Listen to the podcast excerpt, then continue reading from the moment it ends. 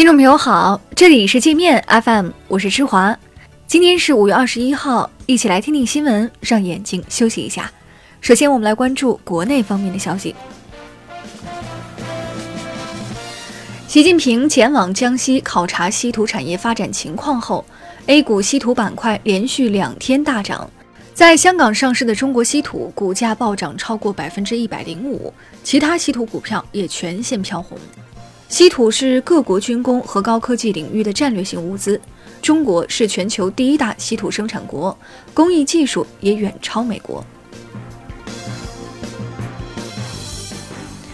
川普给自己壮胆，向美国人民喊话称，他的关税大棒已经迫使一些企业从中国跑到了东南亚，中国就快完蛋了。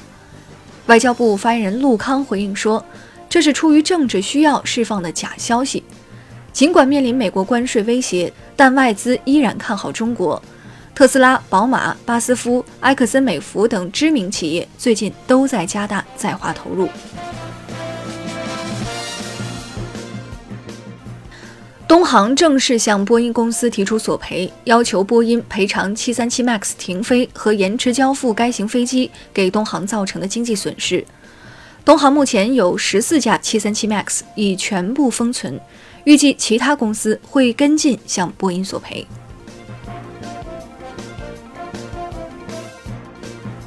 国家药监局推出化妆品监管手机客户端，今后消费者在国内购买化妆品都可以在这款 App 上查询到产品信息，核对是否是假货。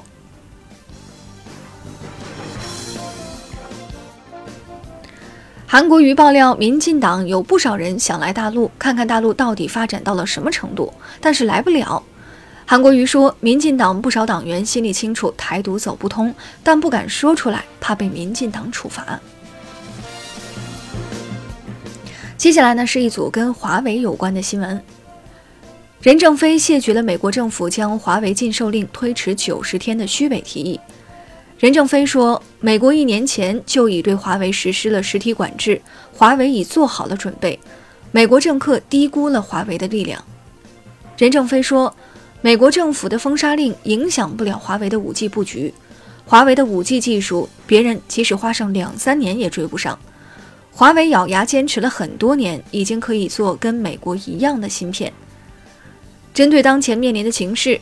任正非勉励华为员工沉着冷静，要最终打得赢才行。任正非说：“我们牺牲个人和家庭，只为了一个理想，那就是站在世界高点上。因为这个理想迟早会跟美国发生冲突，华为不会轻易让资本进入，资本的贪婪会破坏这个理想。”华为西欧业务部副总裁沃特金斯说。华为七年前就已经开始研发自己的操作系统了，并已在中国部分地区进行了测试，预计很快就能上市。到时候，安卓将失去部分中国市场，谷歌会为他的决定后悔。谷歌为虎作伥遭各国网民群嘲，许多网民说，号称不做政府傀儡、不作恶的谷歌，在华为事件中原形毕露。有外国网友称。谷歌切断与华为的联系，相当于慢性自杀，只会迫使华为不断创新。《华尔街日报》说，川普政府对华为大打出手，以殃及硅谷。报道称，华为是很多硅谷企业的大客户，这些企业按华为和其他中国公司的需求规划生产，对华为实施限购令，等于砸了这些硅谷企业的饭碗。美国以举国之力打压华为后，又将矛头对准了大疆无人机。美方老调重弹，称中国公司生产的无人机可能会将敏感飞行数据提供给政府。大疆回应说，这些炒作和妖魔化阻止不了美国人对大疆的喜爱。过气网红凤姐发微博诅咒华为，称华为早就该垮了，被网友炮轰。苏宁发誓从此不再卖手机给凤姐。我们接着来关注国际方面的消息。据路透社消息，受中美贸易战影响，美国天然气已从中国出局。中国买家今年五个月来从美国购买的天然气几乎接近于零，数十家美国能源公司正在四处奔走寻找新买家。乌克兰航空发动机公司马达西奇公司频频遭到美国施压，美方要求该公司停止与中国的合作。马达西奇总裁说：“如果不跟中国合作，公司将裁员一万人。美国政府会给这些人发工资吗？”伊朗总统鲁哈尼嘲讽美国领导人已经陷入疯狂，在美伊问题上的表态混乱不堪。伊朗不想在这种状态下跟美国谈判。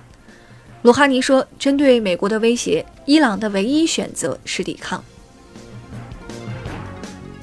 张牙舞爪的美国正在伤害盟友对他的信任。欧洲一份民调显示，近七成德国民众认为美国不再是欧盟可以信赖的伙伴，一半的法国民众认为美国不再值得信赖。那好了，以上就是今天节目的全部内容了。感谢您的收听，我是施华，欢迎您下载界面 App，在首页点击试听，找到界面音频，更多精彩内容等着您收听。